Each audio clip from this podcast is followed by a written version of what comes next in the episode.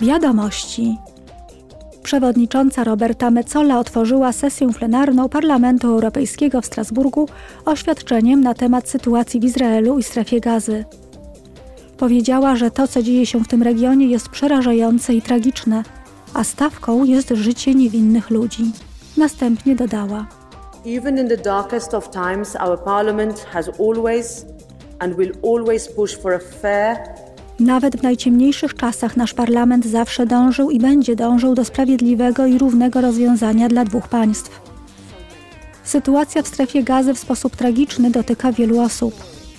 Musimy nadal skupiać się na dążeniu do tego, by porwani zakładnicy zostali bezwarunkowo uwolnieni, by pomoc humanitarna dotarła do potrzebujących, by cywile nie byli celem ataków, by utrzymano bezpieczne korytarze.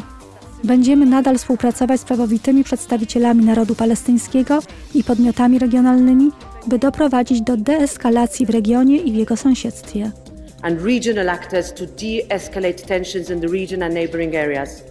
W ubiegły piątek przewodnicząca Roberta Metzola udała się do Izraela na zaproszenie Knesetu, izraelskiego parlamentu. Wyraziła solidarność z Izraelem i powtórzyła, że Parlament Europejski odrzuca terroryzm.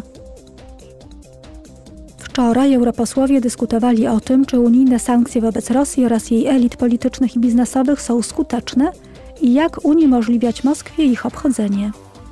Komisarz do spraw sprawiedliwości Didier Reynders powiedział podczas debaty: Together, we have adopted 11 package of sanctions so far. Do tej pory wspólnie przyjęliśmy 11 pakietów sankcji.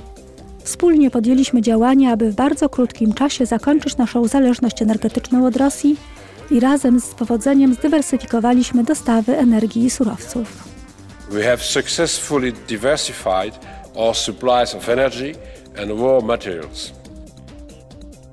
Podczas sesji plenarnej posłowie dyskutowali z Komisją i Radą o projekcie budżetu Unii na przyszły rok.